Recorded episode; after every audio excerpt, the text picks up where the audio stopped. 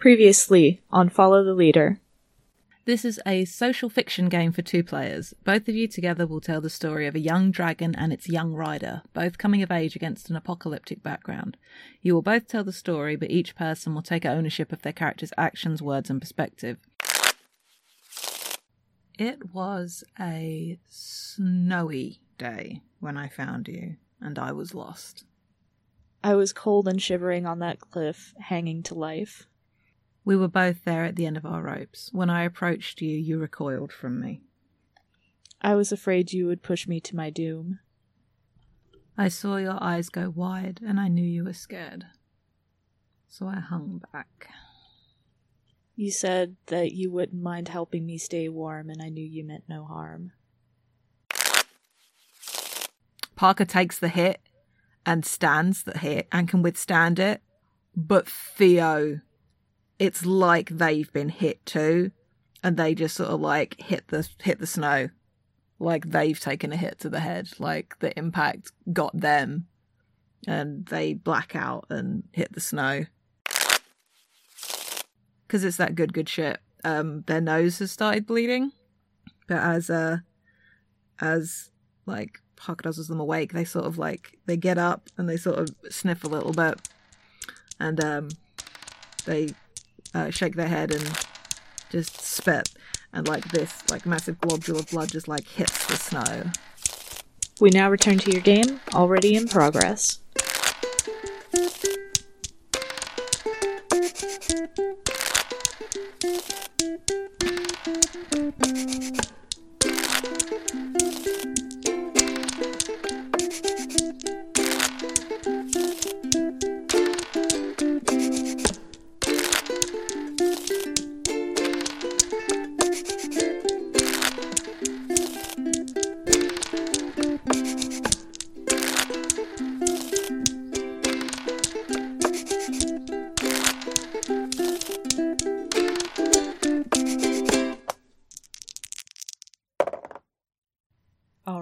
So that brings us to scene three, when we shared a comforting embrace. Yep. Salving wounds, sharing the night sky, sparkling water, falling through jagged rock formations, stretching to the sky like bony fingers. At night, dragon and rider tend to their scrapes and bruises and reflect on their bond. Accentuate the moonlight as it glints off of crystals. Set the mood as sensuously as you can and be gentle in this scene. Dragons have tusks and claws and harsh scales, but in the soft light, those tusks are smooth, claws caress, and scales are comfortably cool. Riders may be brash and hot-headed, with squishy bodies in need of protection, but at this glade, in the light of the stars and the approaching planet, that brashness gives way to gentle assertiveness, and the squishy body is soft and warm at your side. At the end of this scene, the planet moves closer every day. The tides begin to drastically change. Your community is at panic.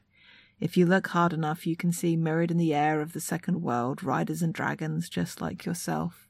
Do they feel the same emotions you do? And for the wagers, um, as the dragon, I will warm a body of water with my breath. I will glitter in the moonlight. I will nuzzle the rider with my snout. I will lick the rider's wounds. I will howl into the beautiful night sky. And for the rider, I will entertain the dragon with tricks or stories. I will give the dragon a gift. I will salve the dragon's wounds. I will hold the dragon's head in both of my hands. And I will watch the mist from our breath rise into the night sky. So I immediately want mm-hmm. to propose the setting before I forget. Yep. But since the tides are all wonky, I feel like the grotto is available in a in a time when it nor- normally wouldn't be uh, mm-hmm. accessible. Yep, here for it. Here for it. Okay, now we've got to decide on our wagers. Uh-huh. Okay. What a beautiful parallel that we have going on here, Dora. This is good. Uh, yep. So Dora has wagered four, and I have wagered three. Perfect. Excellent. So, do we think this is like that day or the next day after the facing danger? Is this literally sort of followed on from what we just saw? I I want to say this is this is that day. Mm-hmm. Cool. And Parker Parker just like very very gently takes Theo to the to the grotto. Yes, good. Excellent. All right. And I think they get there, and um, Theo is reluctant to get off Parker's back at first. Um, and he's just sort of like holding on to him and holds them extra tight for a moment, just like squeezes them before uh, before uh, dismounting. And as um, they get down, they see the side of uh, of Parker's head where uh, he took that hit, and they're just like, "Oh, I should. Um, I think, I think I saw something growing in here last time that's good for that. Let me just." And scurries off to, um, though a bit slower than usual, a bit wobbly still, but uh, gathers. Uh, one of the non-glowing mosses, and uh, um, scoops up, and oh no, because of what, well, yeah, gets that, and uh, finds like a little gap in the rocks and starts like mixing some of this moss with water to create like a paste, and uh, so uh, if you and like beckons Parker over, and so they can start like applying this like, sort of hastily homemade poultice to uh, to Parker's temple. Yeah, and Parker definitely goes over there and just closes their eyes as Theo works and just says, I'm I'm glad you're safe. I'm glad you're safe too. I'm sorry that that happened, that you had to do that, Bo. It was my choice. I... And Parker takes a breath and it's just like, I'd do anything to protect you. Says Jade, not Theo. I mean, Theo might have that kind of look on their face, but they don't make that noise. That was very much Jade.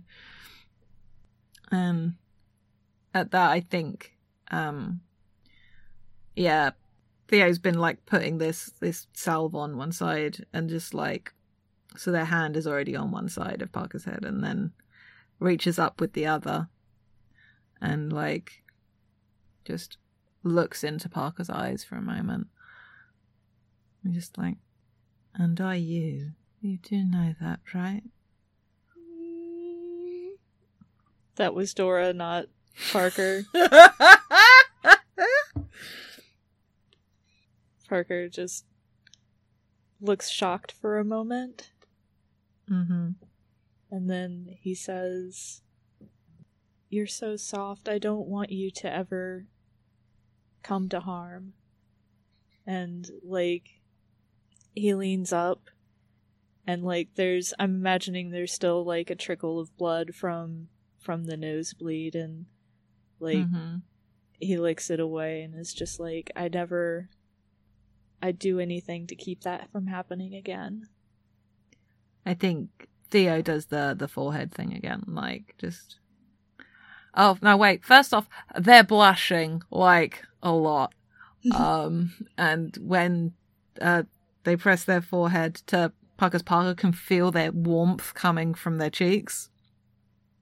I don't think they say anything in that moment, but, like, Parker can feel, like, gratitude, and, like, I don't know how to say how I'm feeling, and, like, can just feel this, like, overwhelming positive feeling that lacks words because Theo can't verbalize it.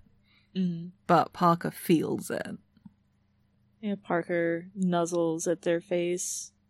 Mm-hmm. And Theo feels a reciprocated fondness and, and softness. This is very good and very gay. Oh.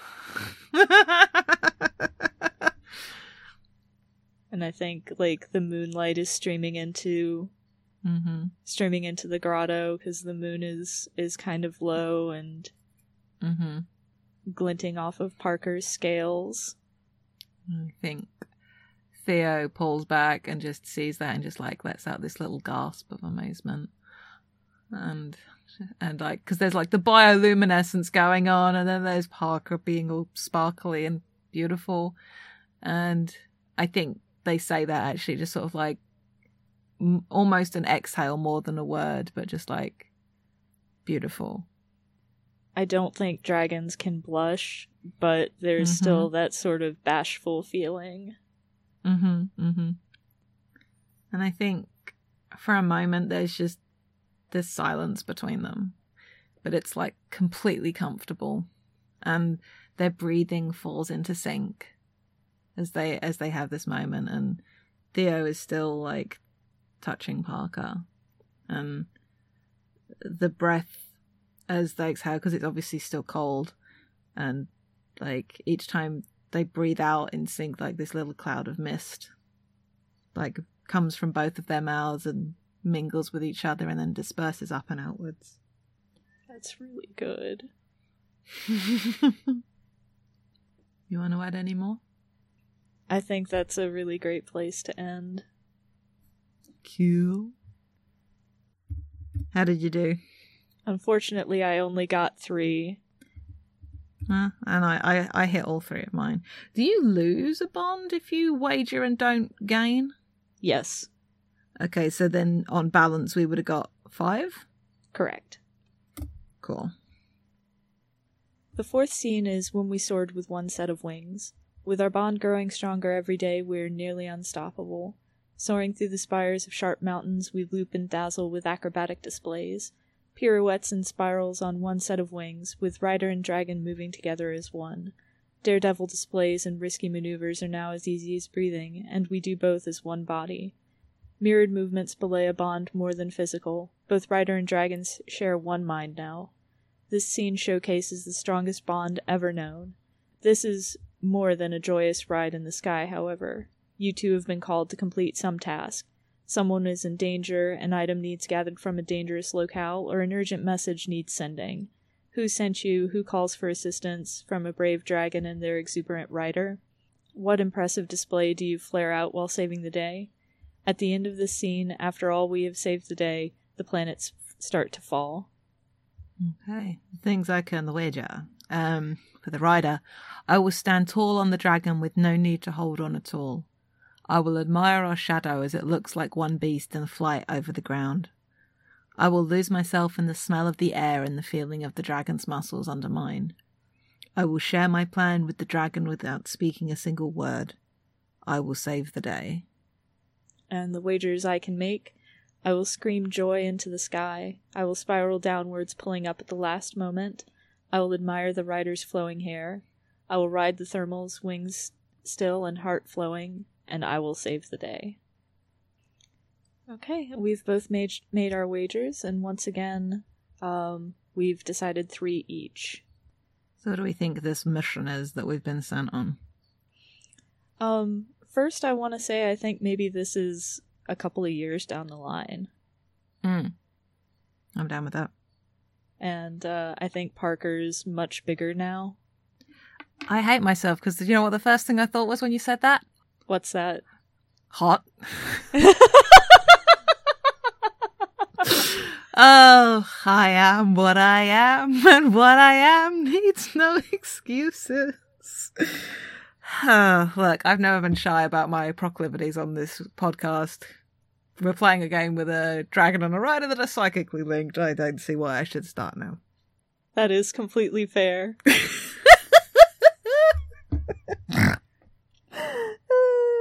Anything else you want to establish? Fuck.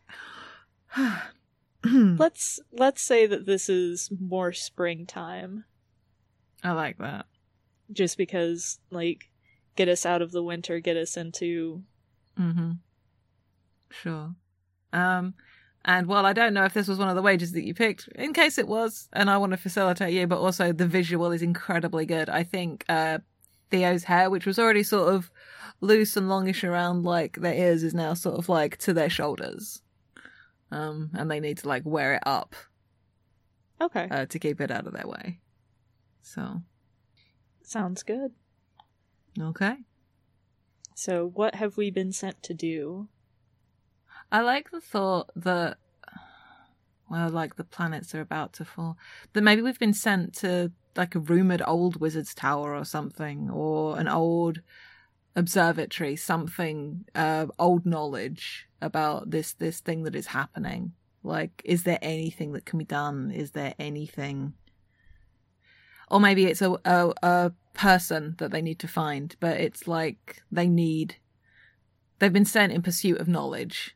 Like, it's like, like a last ditch effort to, to get something, to try and do something.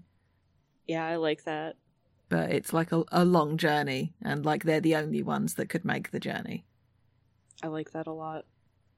I'm imagining like this wizard's tower or this observatory, like being like on the, like a lighthouse almost, like on some cliffside that nobody's been to in years. Maybe part of the land has crumbled away around it, so it's just like this rocky outcropping with like a tower on top of it. Yeah, I like that a lot. Cute. Do we think that, um, now they've been at this a couple of years, like, is there any kind of saddle situation, like, going on to make it, or is it literally just, like, they've never had, they didn't start with it and they don't need it, so they don't have it? I like the idea that they don't need it. Like, maybe maybe Parker's grown some spines, not not in response to this, but maybe Parker's grown some spines that make it a little easier to, to stay put. Mm-hmm, mm-hmm. Like, as as he's become a more mature dragon, so... Yeah. Love it. Love it a lot. I think the scene starts with that running leap from the first scene. Oh, yeah. And that plummet down the cliff, cliffside, and then that pulling up at the last second to skim along the water. But this time, like, Theo doesn't need to cling on. Like, it's literally just with their legs and their arms are outstretched. You know, like in Rescuers Down Under when the kid's riding the eagle? Yes. Like that. That, that good that good shit. Like, complete, complete faith in Parker and just the freedom of flight. Yeah, I like that a lot. That's a really good visual. And I think, you know, Parker's just, like, with... with him being bigger now, I feel like, you know, it takes fewer wing beats for them to stay in the air, and like mm-hmm. Theo can just feel the, the muscles moving or yeah. underneath them. Mm-hmm. And I think as they do that, Theo just closes their eyes again because there's that trust, and it's not fear because they don't have that anymore, not when they're with Parker. It's just like they can lose themselves in the moment. And, like, the smell of the sea and the breeze moving over it and the beat of wings. And although they're on this important mission, it's just sort of like, like they're totally at peace. Like, this planet is on a collision course with theirs, but in this moment it doesn't matter. I think they climb higher and higher until um, until they get well above the... well above the ocean, and mm-hmm. like there there's this point where the warm air is separated from the cool air that's closer to mm-hmm. the ocean, and Parker's able to just glide through the pockets mm-hmm. of warm air, keeping the both of them aloft. I think there that that smooth gliding is where like uh Theo like unhooks their knees and just sort of like stands up and just yeah just lets themselves, their arms outstretched, like their arms are like mirror Parker's wings, and it's just like the two of them there. This is very good. I wish I could draw. I know, right?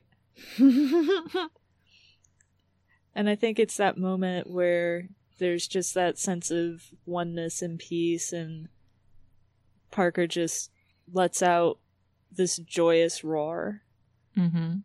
Like they can't contain, they can't contain all of this. This yeah, this feeling of rightness is too big, and this feeling of happiness to be with Theo. Mm. And I think Theo laughs too, and like drops down from that standing position. Uh, to take their normal riding position, and just like wraps their arms around Parker's neck, and he's like laughing with them. And I think then uh, just says quietly, okay, we've got a job to do.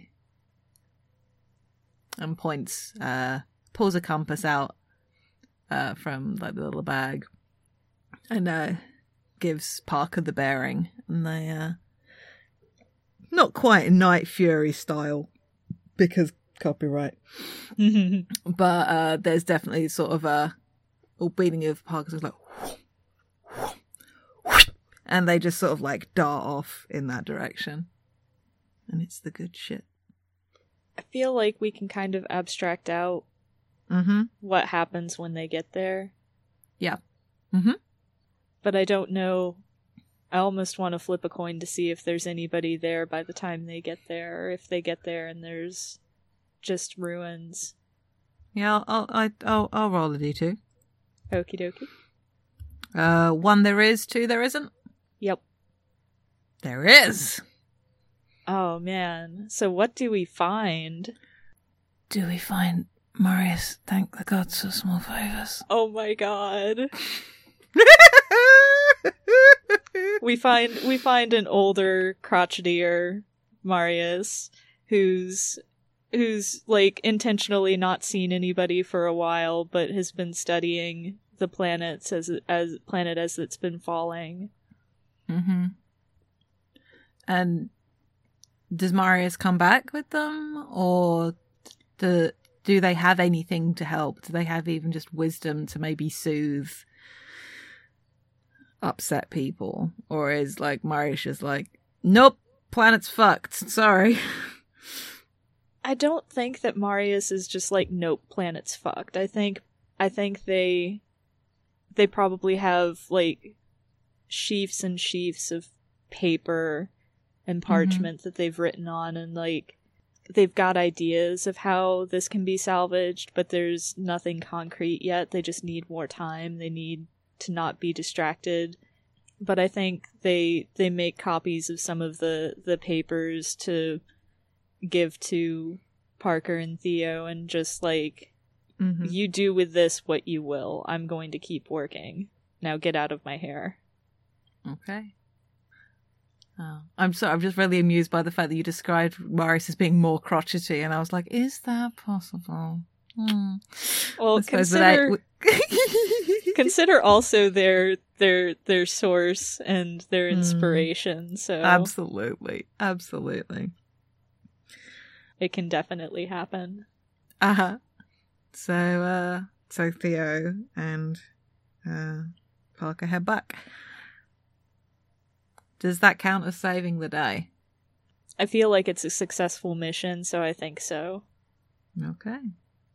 Like, we get back and we're we're hailed as heroes because we have this treasure trove of new knowledge, and there's hope again that that mm-hmm. the day might be saved. Okay. So, I got all three of mine. I got all three of mine. Booyah. Okay. Finally, the fifth real scene is when we face the apocalypse. We can see the faces of the riders from another world. As gravity blends between the geologic colossi, we can meet the other riders on their world with a powerful leap. The planets move to intersect, and as the clash of rocks and rending of stones splits the air, powerful storms burn up the atmosphere. There is no denying that this is the end of the world, of both worlds. We must save who we can, move them to the far ends of our home. We must do the impossible and find safe havens for those we love as our planets collide. If our bond is strong enough, we can push ourselves past the limits of what would be possible alone. However, if our bond splinters, falters, harbours any imperfections, the day will be lost. We live on small worlds, and with this collision, however apocalyptic as it may seem, there may be hope of a salvageable future. Riding through splintering spires, moving mountains, collapsing cliffs and breaking bluffs, we ride on wings that grow fatigued. We must push, push, push to the end. Now is the time to tally our bonds and determine our fate. And that part comes after. As the dragon, I can wager I will race between closing teeth of jagged rock. I will take a blow that would have destroyed the rider. I will see another dragon crushed to death under a meteoric boulder. I will be unable to save the rider when they ask for help, and I will burn white hot when it seems all hope is lost. As the rider, I will see death approach for my friends. I will run to the dragon's side as a mountain falls. I will be knocked from the dragon by a massive boulder. I will stare up at the destruction, unable to move. I will temper like hot steel when it seems all hope is lost. Man, how angsty do we want to make this? And I know who I'm talking to as I say this. I mean, we did decide to play a game where you literally face the apocalypse. So, yes. Yup. Yup. Okay, we've made our wagers. I've wagered three and Jade has wagered four. Mm-hmm. I've almost run out of stuff to wrap around my hand. Oh my goodness. I mean, it could have been a longer piece of thing as well, but you know. Okay. Yo, the apocalypse is here. Yo. I think this scene starts with a massive chunk of rock and mountain sliding away from the planet above us, heedless of gravity, and crashing down or up from there down to us, and it slams into the ocean, and this tidal wave just starts barreling towards the village. And there's things that Theo and Parker can do, but this is a lot. And maybe it started far away, but there is this coming. There is no diverting this. This is death coming. Yeah. Do we start off together or do we start off apart? I feel like we're together. I feel like over the time, like, Parker lives in the village with everybody now. Like, yeah. Has that cave still. They have their spaces the two of them go to, but, like, Parker is as, pa- as much a part of the town as Theo is. Okay. I think maybe their their first instinct is to try to get as many people out of the town as possible. Yeah, absolutely. And uh this one's hard. It is. I'm just like really kind of blown away by the visual, like from the playtext of like these mountains crumbling both above and below. Like, I have my problems with Inception, but that visual of like these two rocky areas, like one on top of the other, falling up into each other is just... Mwah. It's really good. Mm. They're just stuck between a quote-unquote rock and a hard place, because it's like, where where do you take the villagers? You've got the tidal wave that threatens on one end, mm-hmm. and you've got the mountains on the other end, the other end falling into each other. I think they just try to get inland to may- maybe the hope that where the mountains are breaking away, there might be some kind of cliff face, something like where they can hide away from the water. So if the... I'm sorry, you broke up. Where the mountains are breaking away, there might be... another cave, like like Theo and Parker's cave, uh, but like on an opposing side, so the water can crash over the top, and maybe there the people will be safe. Yeah. That sounds like... I hate saying this, but I feel like, you know, maybe Parker is separated from Theo a little bit because they're trying to ferry as many people as possible to this mm-hmm. other side. Yeah, yeah. Like, starting with the, the young and the, the infirm. Mm-hmm, mm-hmm. But it's... it's quickly becoming obvious it's a lost cause because there are just too many people, and mm-hmm. maybe their only hope, somebody's been able to make sense of the, the papers that Marius gave us. Yeah. And so it ends up we have to protect them while they work on whatever magic ritual Marius started to yeah. try to stop the planets from falling. Yeah. And I think while all this is going on, like, Theo, who's always, has really not gotten that much taller, Um, but it's always been sort of like, as I said, like this person people don't apologize to, but like is taking stock and is like, is standing straight and tall and is like this voice in of authority now. And it's just like directing people what they can, sending people just like, go this way, we'll carry as many, but this we have to do if we can protect this. And people are listening. And like, this is a, there's a seriousness and a gravitas to Theo that there's never been before. And their voice doesn't shake or stammer and people listen. Yeah. And this is not the way they would have chosen for this to happen, but it has. Yeah. I think we eventually get to the point where like boulders are starting to fall on the village though. Mm-hmm. And it's just really difficult because there's so many of them, and it's like Parker tries to to go and and muscle some of them out of the way, like, you know, run into them to knock them off course to protect mm-hmm. what they can. Yeah. And I think um there's like this, it seems ridiculous to say earth shattering when the apocalypse is happening, mm-hmm. but I think um there's this like this terrifying cracking sound, and the like the ground beneath them the, the like starts to split, and part of literally the it the ground like falls away, and I don't know how many people are lost with it, but like Theo like bolts to Parker and like clambers on like, and it's so different to the first time, and it and just like swings on, and they have to dive down to try and get some of these people that they can. They can't save all of them, but maybe they can save some, and they're going to fight to save every life that they can. Yeah. And I think Parker rushes through some of the, the closing rocks to try to shepherd people as far out of, as far out of harm's way as possible. Mm-hmm. Like, it seems hopeless, it seems like a lost cause, but Parker, like, the the worse things seem to get, the more determined Parker is to see this through. Mm-hmm. I don't know how we should end this scene. My God. Oh. I'm no, I, d- I didn't look ahead about how you're supposed to finish this up.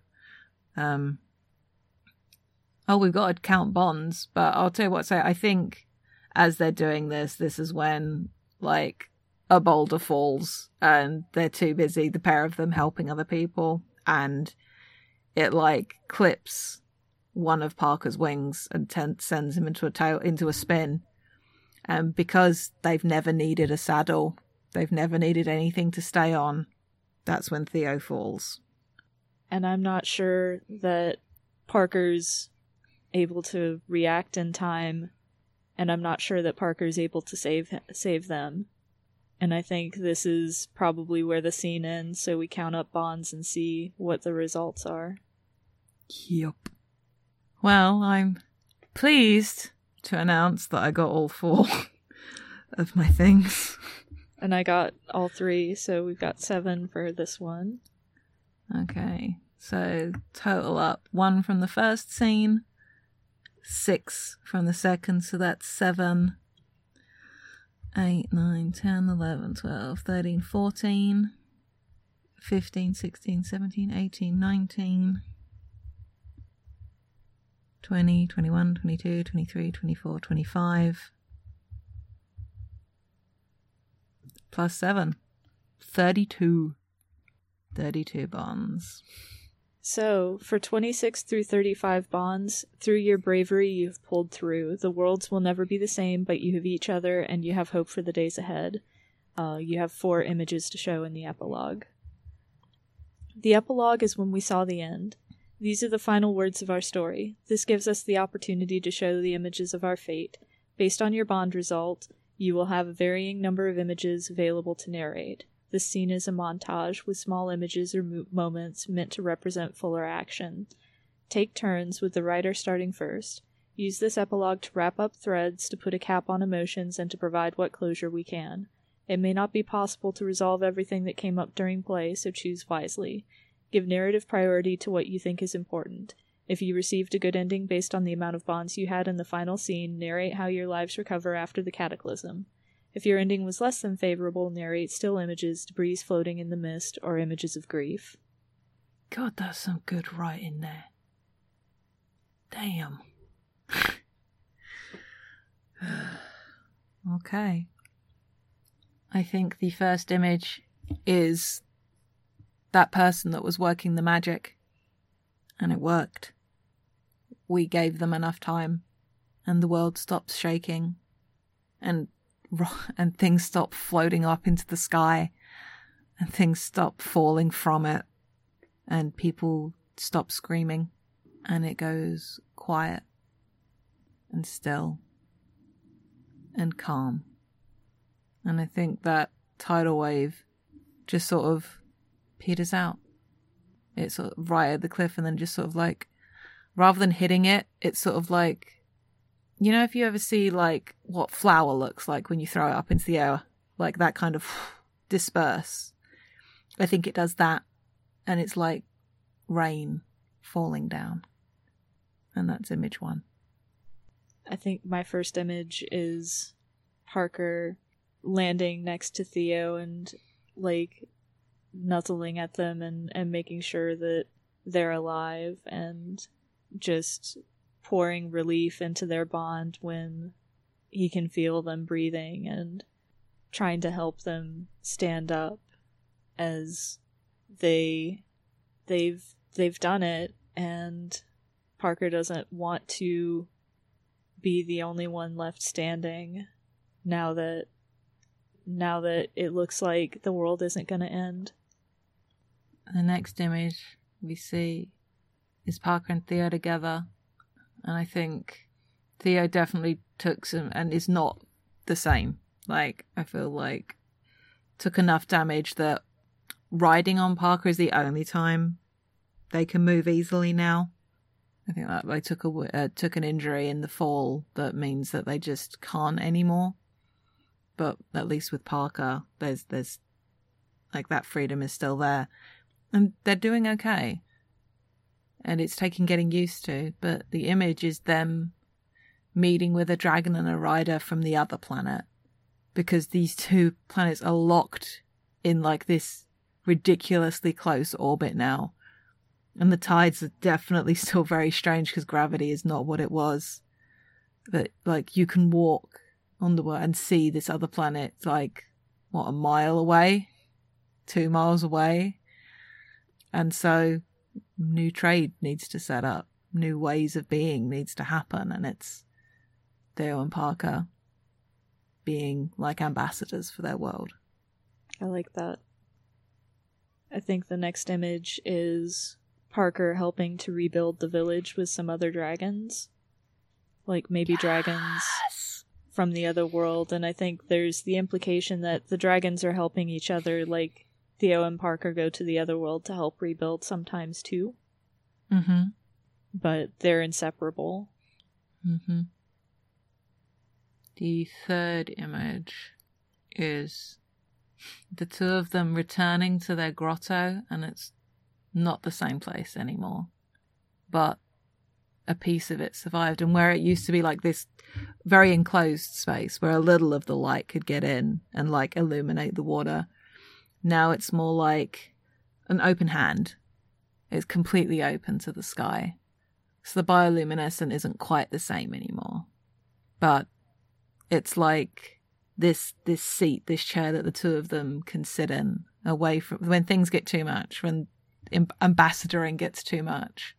It's still far enough away for the two of them to sit and look up at the moon and look up at the other planet and just be with each other. And it's quiet and it's good. I want to say the next image is them growing old together. Yes. Like once once they're bonded, dragon and rider share a lifespan, and so it like splits mm-hmm. the difference between dragon and rider, I think. Mm-hmm. And so you see them growing old together, and maybe Parker's wings are getting a little creaky, but Mm-hmm. They still, they still fly. It's not the same acrobatics, but they're still together out there on the wind. My last image. So you can have the super sad slash bittersweet one. My gift to you, my friend. Yep. Um, is the two of them in like the house that they share on a veranda or something, and um, like, and it's op- part of it's open to the sky. And this this child approaches, like maybe twelve, thirteen years old, similar age to obviously to what Theo was in the prologue, and they're full of excitement because they found a baby dragon, and it's the two of them sharing this moment of recognition and getting to see somebody else begin the journey that they went on together. I think the final image is Parker curled up around Theo. They're both old. You know, Theo's probably gray or white at this point, and Parker is, mm-hmm. has all sorts of silver scales around their snout, and, you know, their their eyes are kind of roomy. And I think this is them in their home next to a fire, and they're both curled up with each other, and I think they both fall asleep. Sorry, I'm tearing up at the... No, it's good. It's good. All right. And once the epilogue ends, cut your bonds and let go of the other person's hand. The game is over. Oh, this is such a good game. Yep. Can recommend. Dang. All right. So it's time for our outros. Um, yep. I've been Dora. You can find me on Twitter at HarpyDora. You can find the games I've written at harpy dora dot itch dot io. Uh, you can find the podcast at F T L Cast uh, on Twitter and on Patreon. Um, and you can get cool rewards like uh, bloopers and outtakes and archives of our live-streamed games. Um, and a special Patreon-only game of This Town Is Full of Monsters is forthcoming. Or... is forthcoming as of this time of the recording. Um, and playing with me today, my partner in crime, my partner in angst. In crying. Yep. I have been Jade. You can still find me on Twitter at Jade Oxford Rose. If you want to come cry about this with me, you are more than welcome. And if you want to see me play D and D with a different flavour of angst, um, you can do so at twitch dot t v slash natural ruckus, seven p.m. U K time, Mondays and Fridays. All right.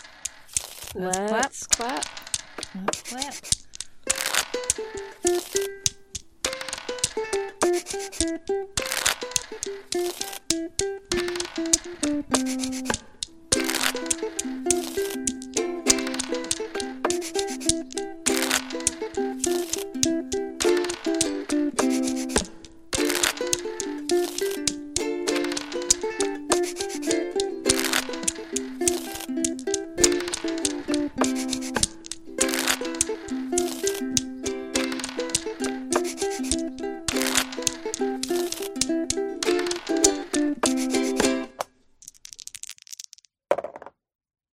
Hi, it's Dora, and I just wanted to thank you for listening. If you've enjoyed us, please consider leaving a rating on iTunes, telling your friends about us, or tweeting about our show using the F T L Cast hashtag.